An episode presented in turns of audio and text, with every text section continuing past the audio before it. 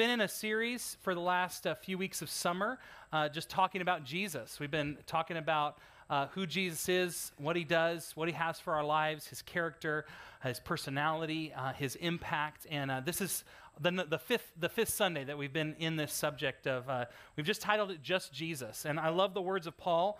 It's kind of been our theme verse for this moment, for this series. And it says this: "You'll remember, friends, that when I first came to you, I didn't try to impress you with polished speeches and the latest philosophy. I deliberately kept it plain and simple. First Jesus and who he is, then Jesus and what he did, Jesus crucified." And how many of you know that if the Apostle Paul can start out a letter and say, "Hey, listen, I could come to you with all the philosophies and all the intellect and all these new ways of thinking and doing things, but I'm going to keep it simple for you." I know he could have done that. He was a brain of a man, right? He had lots of knowledge, lots of wisdom, lots of insight, very intellectual. But at the end of the day, he recognized what all of us have to recognize, that following Jesus is pretty simple. It's who he is and what he did. And it changes everything about who we are when we come to that realization that he made a way for us to know God. He made a way for us to live forgiven of our sins, to be free in him. And so we've been trying to keep things real simple. Last week, if you joined us, we had one service and a bunch of us were at family camp. If you went to family camp, say, what? All right. If you were here instead of at family camp, say whoop whoop. All right. See? So okay, you guys, it was a good solid service last Sunday. How many of you guys were glad we had service here? Come on, that was exciting. And we are. Even if you did not get to go to family camp with us, you are still a part of the family. How many of you agree with that? Right? Okay. I think that's a good rule right there. All right. We had a great time, and there's always next year. This morning we're talking about Jesus, the Lamb of God. And it's one of these subjects that comes up again and again and again in Scripture, that Jesus is the Lamb of God who takes away the sin of the world. In fact, that's what John the Baptist said when he saw Jesus coming towards him. In John 1:29, he said, "The next day John saw Jesus coming toward him and said, 'Look, the Lamb of God who takes away the sin of the world.'" And that's actually a really loaded statement. It's loaded because this is John the Baptist, Jesus' cousin. And how many know it would take a lot to convince you that your cousin was the Lamb of God who takes away the sin of the world? I don't even know your cousin, and I know that if your cousin came to you, it would take a lot for you to legitimately have that statement in your heart and believe it. So John the Baptist, here we have a first-hand witness, a man who is with Jesus, who grew up with Jesus, looking at Jesus as a grown man and saying, "Behold, the Lamb of God who takes away the sin of the world." It's a loaded statement because it has so much to do with the rich history of what it meant to be an Israelite, what it meant to be part of this nation that got this family that became a nation that God called out to be different than every other nation on the earth. He called them out and he said, "I want you to be different. I want you to be a nation of priests, a nation who will lead the nations of the world to me, to worship me, to know me, to understand how I want to engage in this world." Not that you'd be an exclusive group, but that you would be a witness to a watching and waiting world, to a world that's seeking. In fact, the Lamb, that phrase, the Lamb of God, occurs 104 times throughout Scripture. The majority of, over 50% of the times that the Lamb occurs is in the first 5 books of the Bible, what's referred to as the Torah. It's the law. It's where the whole setup for how God is going to interact with his people Israel and bring the Messiah through them is revealed in those first 5 books. So 50% of the references to the Lamb occur in the first 5 books. 25% of those references occur in the book of Revelation. So between the first 5 books and the last book of the Bible, you have 75% of the occurrences of the Lamb. It's like the Bible begins with the Lamb and the Bible ends with the Lamb. This was a big deal. Jesus as the Lamb of God. It has tremendous significance. In fact, we've talked about Jesus as our teacher. We talked about Jesus the Good Shepherd. We talked about Jesus the friend. He's our best friend. We talked about Jesus the miracle worker. He works miracles in our life. But Jesus the Lamb of God has a special significance to the Israelites and has a special significance to you and I. And I want to just spend the next few moments that we have together focusing on this. You can't talk about the Lamb without going to the book of Exodus and the story of the 10 plagues and the people coming out of 400 years of slavery in Egypt. 400 years, I mean, we have a hard time computing how long that is for a people to be in slavery. They are enslaved by the Egyptians for 400 years, and God calls Moses to interact with Pharaoh and provide a way for the people to go and worship God in the wilderness.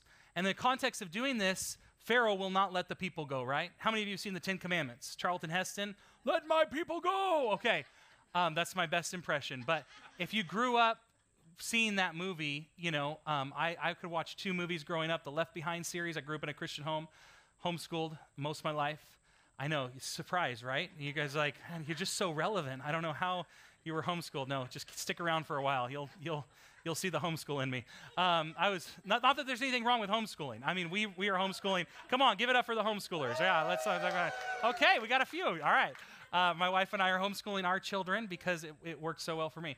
But I could watch the Ten Commandments and I could watch the Left Behind series, and so most of my childhood I was terrified. True story. Gospel Bill, too. How many of you grew up on Gospel Bill? Yes, you know what I'm talking about. Gospel Bill was a good one. They need to get Gospel Bill on YouTube. I don't know if it's on there, but somebody needs to get those VHSs uploaded.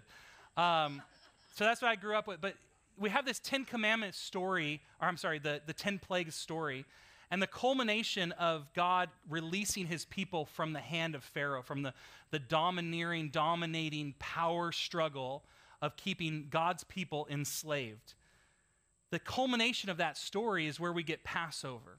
And the last plague, the 10th plague, that finally Pharaoh relents and lets God's people go, that final plague, the angel of death is coming. And the angel of death is going to take the firstborn of every household, and they're going to die that evening because Pharaoh won't let God's people go. And it's this 10th plague that God gives instruction to the Israelites of how they are going to not be a part of their first child dying in their home. And this instruction was that they would take a lamb and they would slaughter that lamb as a sacrifice to the Lord, and they would put the blood of that lamb on their doorposts, and the angel of death would pass over their household. And that celebration of Passover and the Israelites coming out is the longest-standing religious holiday in human history. In fact, how many of you have been to a Seder, or you've had Jewish family and friends who've walked you through a Passover meal? There's great significance. There's all these different elements of the Passover, and it's a moment for us to remember how God delivered his people out of the hand of Pharaoh, out of the domination of being enslaved. This idea of the Passover, it carries throughout Scripture in this sacrificial system of sacrificing a lamb before the Lord and watching the blood of that lamb cover the sins. It becomes a pivotal part of the Israel way of worship, how they approached God. In 1 Corinthians 5:7, New Testament passage, for Christ, our Passover lamb, has been sacrificed. It's important that we recognize that Jesus is the fulfillment of what began at Passover thousands of years before. That this blood that we put on our doorposts that saved us from the firstborn dying is the same blood that now Jesus has spilled that saves us from our own sin, that saves us from the condemnation that we were all born into, which is sin and eternity of separation from God. So there's several things I want to talk to you about when it comes to the lamb. The first thing is that the lamb was perfect. The lamb was perfect. Look at Exodus 12:5. The animals you choose, they must be year-old males without defect. And you may take them from the sheep or the goats. 1 Peter 1:18 through 19 says this, you were redeemed with the precious blood of Christ, a lamb without blemish or without defect. See, the imperfect can only be redeemed by the perfect. The reason Jesus had to be sinless and pure and without defect while he walked on this earth is because he had to redeem us from everything that we were born into. And if he was just like us in that sense, he'd have no capacity to redeem us, because that which redeems has to be different than that which it is redeeming. And that's what Jesus comes to do. He comes to live a perfect life to redeem us from sin and death. And you and I, we need a perfect Savior, don't we? We need a perfect Savior. And so if you ever get confused if like, well, maybe Jesus wasn't as great as Scripture claims, you need to know that will lead you down a path where his blood does not cover our sins.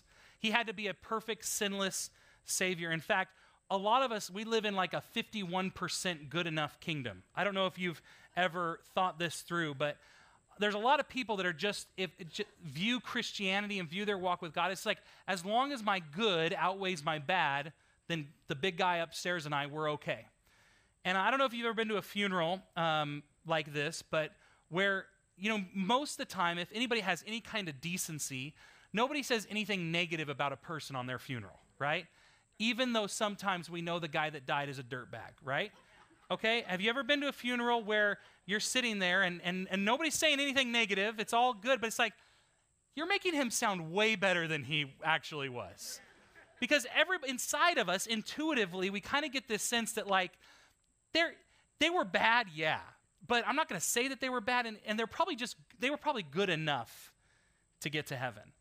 And sometimes we have to go home and we have to repent, because it's just like, I didn't want to speak the truth. Now, don't be rude, okay? The next funeral you're at, don't necessarily speak the truth, okay?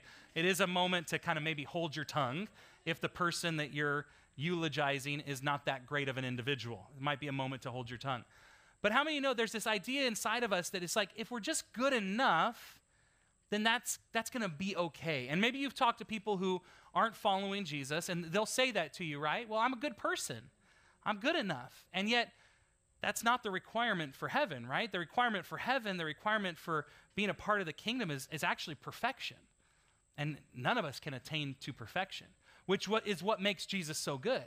It's what makes the gospel so compelling, is that because we couldn't live perfect, and because good enough is not the standard, we need a perfect Savior to bridge that gap between who we are, what we naturally fall into sin, and the fact that God has called us to a perfect and holy standard that we can never measure up to.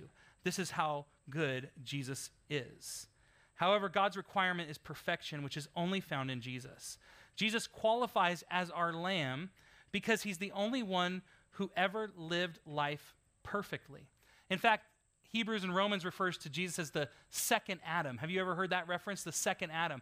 Because he did what the first Adam couldn't do by living a perfect life. That while Adam fell into sin, Jesus comes and he becomes the second Adam that makes a way for all of us to enter into the kingdom of God. Hebrews 4:15 says this, "For we do not have a high priest who is unable to sympathize with our weakness, but one who in every aspect has been tempted as we are, yet without sin, yet without sin." So he's tempted, but he doesn't sin. 2 Corinthians 5:21 says, "For our sake he made him to be sin who knew no sin, so that in him," everybody say in him, "in him," "we might become the righteousness of God." That phrase "in him" is so important. In fact, Paul goes on to say, we are hidden in Christ. And again, you can find these kinds of references that part of us becoming Christian is to find our identity in Christ and Christ alone. In fact, I'd say that the majority of the Christian life is just learning to see ourselves the way that God saw us the moment we gave our heart to him. The moment that we repented and started walking towards him, God began to look at us in a different way. He saw us as sinless. He saw us as Jesus. He saw the record of his Son applied to our lives. He saw us walking in perfect harmony, sinless perfection with him. And he sees us that way. And so as Christians, we look not to what we do and what we don't do. We don't look to our behavior. Man, if you're looking to your behavior for your identity, you're going to mess up a lot. How many of you messed up on your way? Go ahead, raise your... No, I'm just kidding. But you messed up on your way to church this morning. You didn't measure up. You weren't perfect this week. You weren't sinless this week. If you look to your behavior for your identity, you're always going to miss the mark, right? You're always going to be left wanting. You're always going to be left feeling like, I'm not quite enough. I don't quite measure up. I don't quite have what it takes. But if you look to Jesus and the finished work on the cross, the finished work as he rose from the dead, his blood that covers sin, if you look to what he says about you, you will find that your identity is going to become grounded in something that is bigger than you. I think this is why Jesus constantly compels us to fall in love with him and stay in relationship with him so that we can stay thankful for his salvation for us. King David said, "Restore unto me the joy of my salvation." That leaves us with this idea that salvation can kind of become common over time. That the longer we're with God, the more common our salvation can feel to our own experience. But you need to know this, if you have given your heart to Jesus and you've put your trust in him, what you have is not common. You are a supernatural person, and you're walking and living in a way that the world around you is not walking and living in, and you have something to say. It doesn't make you better than anybody, but it gives you a message that others don't have, that they need to hear, because you've been redeemed, you've been set free, you've been restored to who God has called you to be. He made him who knew no sin to become sin for you and I. He became our sin in that moment. So stop looking to your behavior for identity and start looking to Jesus. I think this is why we struggle. Wouldn't it be nice when you gave your heart to the Lord if just all the desires of the flesh and the pride of life, if all the greed and all the temptation and all the lust and all the desire for self-gratification, like, wouldn't it be nice if when you gave your heart to Jesus, all that just went away? You're just no more pride, no more fear, no more anxiety, no more grasping, no more control, no more like worry, no more sin. Like, it just all goes away. And how many of you have wondered, like, if I were God, I mean, this is what I think often. Like, if I were God, I'd do it different. I would just have people give their heart to Jesus. They come down, and then their whole, everything just is instantaneously different. No more struggle. That's oftentimes not the way it works. Now, there are moments where people give their heart to Jesus, and there's an aspect of their character that immediately changes, that just something different, they lose their taste for drugs, or they lose their appetite or their desire for alcohol, or any number of life-controlling issues. It just immediately goes away, and those are dramatic moments, and that's a powerful testimony. If that's your testimony, I say, right on, that's amazing. But even those people would agree it wasn't every issue that it was like that. It wasn't every desire. It wasn't every sin. It wasn't every thing that I struggled with that just instantaneously went away. There were some things that were left to linger. Fears and insecurities and lusts and different things that I've had to learn to engage. I've had to learn to do war, and I've often found myself begging God, God, take this away. Why do I think this way? It's what Paul says, like, why do I do the things that I don't want to do and don't do the things that I do want to do? Oh, this body of death. That's what he says. Like, I mean, that's a pretty honest confession. Like, this body of death that I have, it wants stuff that I don't want. And it desires things that I don't desire. Like, I'm so frustrated because all I really want is to serve God. And you have to ask yourself, God, why did you leave us like this when we got saved? Why not just save us and save us fully? Like, we're just done with that stuff, and we get to live fully surrendered lives to you. And I think it comes back to this gratitude for salvation and consistent growth in our love for Jesus. Because when you recognize that there is nothing in you that can consistently choose God, except that the power of God is working in you, the love of God is working in you and shaping your heart to choose in the midst of temptation, in the midst of desires that feel so opposite to what God has for you, that you are still choosing to serve him. There is something that wells up in you and says, I love Jesus so much. He is so good. Like, I keep coming back to needing Jesus. See, if you were perfect at the moment you got saved, I don't know that we would relish in our need for Jesus on a daily basis. We need to wake up needing Jesus, needing the spotless lamb, needing him, his covering and his blood to save us in the same moment that we received him, however long ago it was. We need salvation again just today. Just today. We woke up with a desperate need for our salvation. 1 John 3:5 says this, you know that he appeared in order to take away sin, and in him there is no sin. 1 Peter 2:22, he committed no sin, neither was deceit found in his mouth. Listen, Jesus qualifies to take away our sin because he never sinned.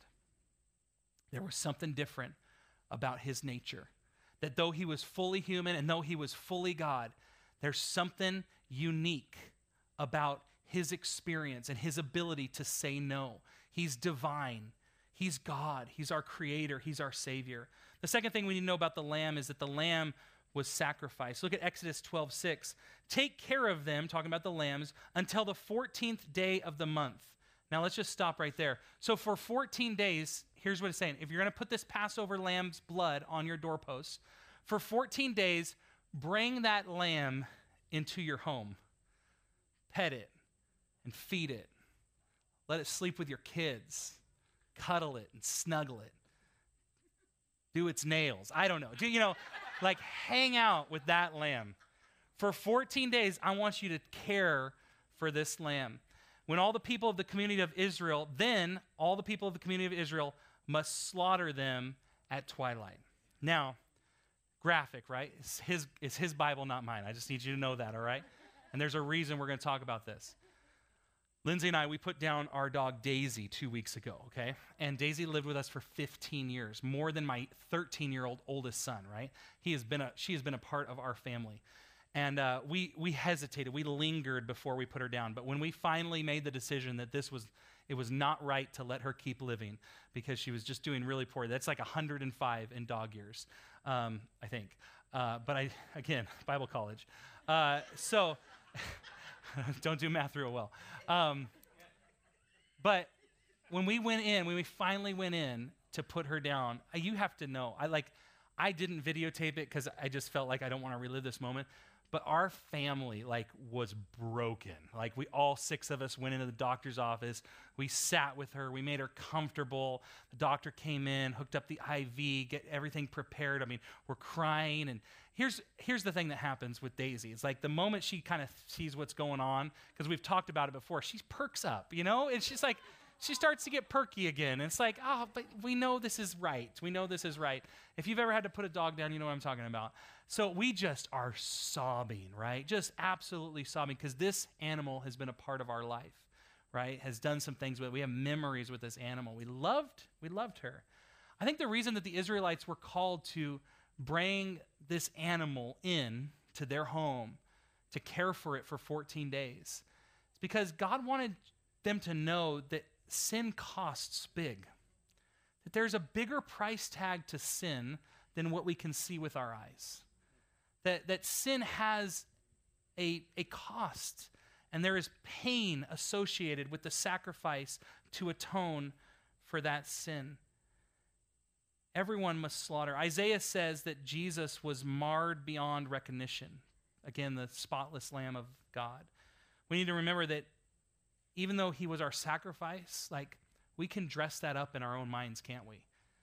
Listen, a more appropriate word would be Jesus was slaughtered for you and I. He was slaughtered like a lamb for you and I. Isaiah says he was marred beyond recognition. He was so bloody and he was so beaten, you couldn't even recognize him. You didn't know what he looked like. You didn't know, he looks other than human. There's something going on. And so whenever you see that picture of the blackberry thorns, the little tiny ones kind of resting nicely on his head and one drop of blood kind of dripping down his cheek and everything else is beautiful and pristine. It's like, no, he was slaughtered for our sin. He was beaten for our iniquities. He was bruised for our transgressions. Jesus was brutally beaten for you and I. He didn't just take our place. He was absolutely slaughtered for you and me. And I have to imagine that family who would, on Passover, then take that lamb who'd become a household, part of their household. Those kids, when they'd go with dad to sacrifice that lamb, I have to imagine that they left that moment realizing this is a big deal. This is a big deal. Sin costs us something. Sin cost this lamb its life. Exodus 29:38-39 says, "This is what you are to offer on the altar regularly each day, 2 lambs a year old. Offer one in the morning and the other at twilight." Now this is interesting because it wasn't just Passover that they were offering the lambs to, but the Passover set up what's known as the sacrificial system. And so that every day in the temple, they're offering a lamb in the morning, a lamb at night, not to mention all the other sacrifices that are happening throughout the year. I mean, lots of animals are dying. Lots of animals are dying. I mean, over hundreds of years, over decades, over thousands, centuries, and millennium, lambs are dying and being offered to God. And then Hebrews, look at Hebrews 10:10-11. And by that, we have been made holy through the sacrifice of the body of Jesus Christ once for all. Everybody say once for all. Day after day, every priest stands and performs his religious duties. Again and again, he offers the same sacrifices. And this next phrase needs to blow you away. Which can never take away sins. So think about this like transition. I mean, for thousands of years, we're bringing our lambs. Our family is, every Passover is bringing their lamb and sacrificing it to God. And the writer of Hebrews just so flippantly said, you all know that didn't work, right? That's what I'm saying. You all know that those animals didn't actually take away your sin, right? You get that, right? That's what he's saying. You know that wasn't work. That was just something you were doing that God asked you to do. You know that didn't work, right? It's like, what is God saying? Why are we going now in the New Testament in a totally opposite direction? And here's how good God is to you and I. For hundreds of years, he's setting up the people of Israel in this sacrificial system that sin requires blood, that sin requires sacrifice, that sin can cost you the life of that which is close to you, that which your family has cared for you. It's a spiritual lesson that he's teaching the Israelites for hundreds of years because Jesus is coming, the Lamb of God, who takes away the sin of the world. It is a foreshadow of what Jesus is going to do once and for all on the cross when he spills his blood for you and I. And people have often said, I've gotten in conversations with folks who, are maybe on the fence or skeptical about their faith or different things like that. It's like, why didn't God just make it simpler? Have you ever had this thought? Like, why didn't God just show up and make it a lot more simple to believe? And I have to say, when I see something like this, when I see him preparing his people and preparing the world to receive Jesus over hundreds of years, setting up this blood sacrifice system that would then receive Jesus as the full sacrifice for all of humanity, I see a gracious God. I see a kind God. I see a God who's saying at the very beginning when he sacrificed to make Adam and Eve clothes, that he has his own animal sacrifices to make them clothes out of animal skins. It's set up at the very beginning. I see a God who's saying, I'm going to gently instruct them over hundreds of years so that by the time my son comes to spill his blood once and for all, they'll be like, oh yeah, that makes perfect sense. This is what Jesus has been doing all along. This is what God has been doing all along. I think it was gracious and kind. I see that all throughout Scripture. God setting us up to when Jesus comes, being able to be like, yes, of course that's how he'd do it. Of course this makes sense. What a beautiful story. What a kind and just God that he would move us towards this. It's kind of like, have you ever done the paint by numbers on a board, right? You notice that when you paint by numbers, there's like a one is like yellow. Okay, I'm not getting a lot of nods, so maybe no. Okay, apparently my childhood was very, very different than everybody else's childhood. We did a lot of strange stuff. I didn't learn a lot, but had a lot of fun and watched a lot of movies. All right. But the paint by numbers where it's number one is yellow, number 27 is fuchsia, number 34 is like teal. And about 75% of the way through, you look back and you start to see it come together, right? You can start to see, oh, this looks, yeah, I know what's going to happen here. I know what's going to look like. I know what the end is going to be. The same thing happens for me on Wheel of Fortune, right? How many of you have ever seen Wheel of Fortune where it's like, they've got like 10 letters out of 15. You're like, it's, just in time. Say it, man. It's right there. It's like the T's there, the J's there, the U's there. It's like the phrase is there. Just guess it. And you get frustrated. Okay, nobody else watches Wheel of Fortune either. It's okay to interact. It's okay to engage. I mean, feel free. Amens are okay too. I mean, all of it's on the table really. But we see, and it's just about to finish. It's just about to wrap up and you can see the finish of the puzzle. Man, if that's not like how God set you and I up to receive him. If that's not how God set his people up to receive him. Every Passover, that Jesus rolls into Israel or into Jerusalem the week of Passover? That Jesus crucified on Passover? That some scholars believe that at 9 a.m. when Jesus is being crucified, that it's the same time that every family in Israel is also slicing the throats of their lambs that have been living with them for 14 days at the same moment? That when Jesus put in the tomb at 3 p.m., that it's the same moment that the Israelites are putting their lambs into the oven at 3 p.m. on the day of Passover? I mean, he's got the whole thing set up so that by the time that Jesus gets here, he's like, John makes perfect, the Lamb of God who takes away the sin of the world. That makes that statement a lot more powerful, seeing how everybody in that moment would have been Jewish, understanding what John was saying, the implications of what John is saying. Behold, he is here. No more animal sacrifices once and for all. Hebrews says, we've been doing this every day the high priest offering sacrifices which can never take away sins. But the blood of Jesus, which has been foreshadowed now, that can take away your sins. That's a once and for all kind of sacrifice. Once and for all means I don't have to live in fear. You know, growing up, there was always this discussion like right around junior high or high school. Well, if you sin in the morning and you don't confess it in the afternoon and you get in a car accident and die in the evening, like, I mean, you're up a creek, right? Like, I can remember, and I know this wasn't really taught, but it's just something I picked up. I can remember like screwing up real bad and like, hey, I need a minute, you know, like going over. And it wasn't even I didn't even get taught that way, but there's something in me was like kind of terrified, that if I didn't make sure my confessions were keeping up with my sinning, you know, I would even confess like, Lord, I want to confess of the sins I don't even remember that I did, because I know there's so many, God. I want to confess the things that I don't even know I'm sinning. You know, this fear grips in. Listen, once and for all, say it with me, once and for all. Here's the thing, this is great freedom. That the sacrifice that Jesus established for you and I, man, it is a relational sacrifice. He's not up there with a chalkboard like, well, okay, they sinned at 2, they died at 2:15, there was no confession in there. I mean, I kind of heard something in their heart, but I don't really know if that counts as a confession. You know, bye, to hell you go, right? No, that's not the God we serve. That's not him. Right? He knows your heart. Jesus died once and for all, that when you receive his grace, when you receive his forgiveness, it is a finished work. So he's not judging you on your behavior. He's not condemning you because of your behavior. Stop condemning yourself because of your behavior. Start finding your identity in him. And then here's the magic that happens. It's spiritual and it's profound and it's powerful. That all of a sudden, when you and I stop focusing on our behavior as a means to earn God's love and start focusing on his goodness as having received his love, all of a sudden our behavior begins to change, because we're not trying to change our behavior. We're just receiving his love.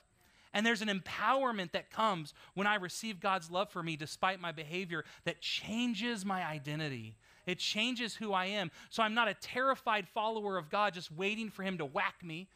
I'm actually a son who says, man, I'm in relationship with God. I can come boldly to the throne of grace. There is no sin that I've committed that Jesus himself wasn't tempted to commit, but he lived perfect and he became my sinless, spotless Savior, and he's the only way to the Father. I'm going to come boldly to him.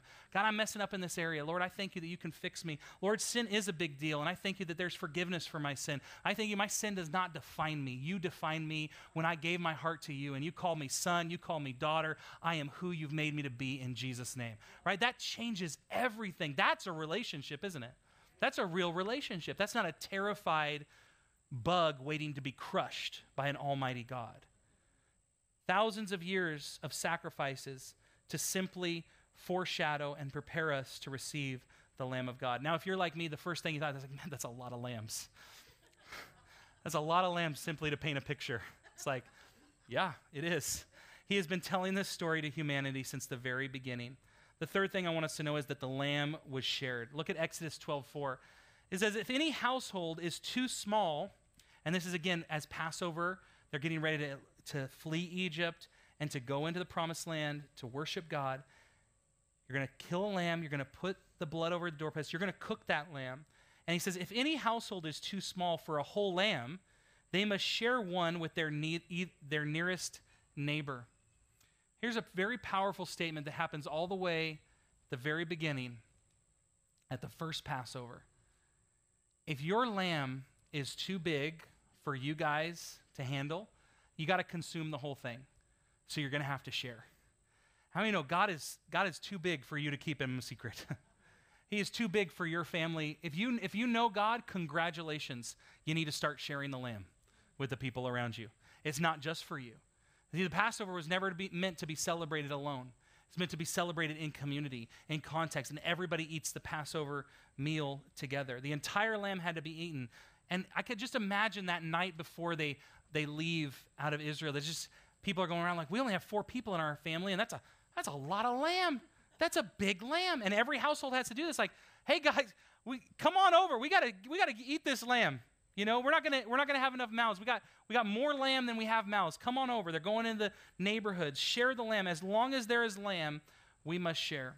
2 Corinthians 5:19 says this, God was reconciling the world to himself in Christ, not counting men's sins against them, and he has committed to us the message of reconciliation. Listen, you and I, we've been entrusted with the message of the Lamb. We've been entrusted with the gospel of good news that the Lamb has come, that his sacrifice is once for all, for everyone, that it's available and open, and we simply must receive him. I love this idea. Don't leave any lamb leftovers. Share it all. Share it all till it's all gone. Think about our church and other churches like it. And some people would say, well, you know, that church is too big, or that church is too small. Think about that. Listen to the phrase, if any household is too small for a whole lamb, they must share one with their nearest neighbor. I wonder if if everybody in America gave their heart to Jesus, you know, there wouldn't be enough churches in the nation to disciple everyone who came to know the Lord. You know, I would say, like, we're too small. We're too small because there's people who don't know Jesus. I'm going to say this too. Bayside is too small because there's people who don't know Jesus. So when you start comparing numbers and sizes, just remember, there's a world who doesn't know Jesus. Every church is too small because there's a world that doesn't know Jesus. Until there's every person has known Jesus, loves Jesus, is honoring Jesus, and growing in Jesus, it's too small. This house is too small, that house is too small, everywhere is too small. We gotta share the lamb. We gotta get everyone to know who Jesus is. And so don't think in terms of those numbers. Don't think in terms of what's too small and what's too big, because I gotta tell you, there is a world that is looking for answers right now. And don't be so small in your own mind that you wouldn't take the risk to share the lamb. Man, share the lamb with everyone you can. Don't let any of it go unconsumed. So 3 things I think we have as opportunities. And worship team, I'll have you come on up. The first is this, 1 Corinthians 4:4 says, the God of this age has blinded the minds of unbelievers so that they cannot see the light of the gospel of the glory of Christ, who is the image of God. The first thing is this, pray. I think we need to pray because I think a lot of people's eyes have been blinded. We sometimes think that people just need to hear the gospel in the right way, that it's an intellectual thing or it's a cognitive thing, and those are real. I mean, there's people that love to study at that level, and that's wonderful, but how many know there is an enemy who is blinding the eyes of people from the truth of who God is?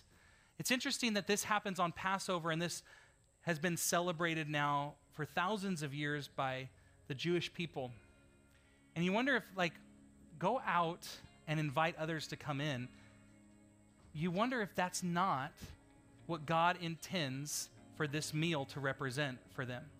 That he called them as a nation of priests to share the gospel with the world around them, to share who God was and what God was up to with the world around them. So that means that everywhere that they would go when they celebrated Passover, hey, we got to finish this. So now we're not inviting, you know, just our Jewish neighbors. We're inviting the Midianites and the Hittites and the Jebusites and the Amorites and the Spaniards and the Germans and the, you know, you can travel it all throughout history. Wherever the Jews went, they were, as they participated in this meal, it was an invitation to the world around them to come and join them in this meal, to come.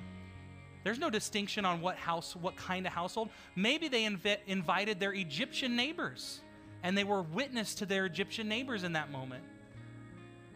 God has spread a table for all of us to invite the people around us to join in this meal with him. We need to pray for the unbelievers in our life and stop thinking of people who are far from God as those who just don't have the right information. Let's start thinking of those who have been blinded by the enemy and they need their eyes open, and it'll change how we pray for them, won't it? It'll change because they, God, open their eyes. Lord, I love this person. God, I know you have a plan for them. Lord, I thank you that in your time, their eyes will be open to who you are and what you have for them. The second thing is that we can invite. Romans 10:13-14 says this, anyone who calls on the name of the Lord will be saved, but who can ask them to save them unless they believe in him? And how can they believe in him if they have never heard about him? And how can they hear about him unless someone tells them?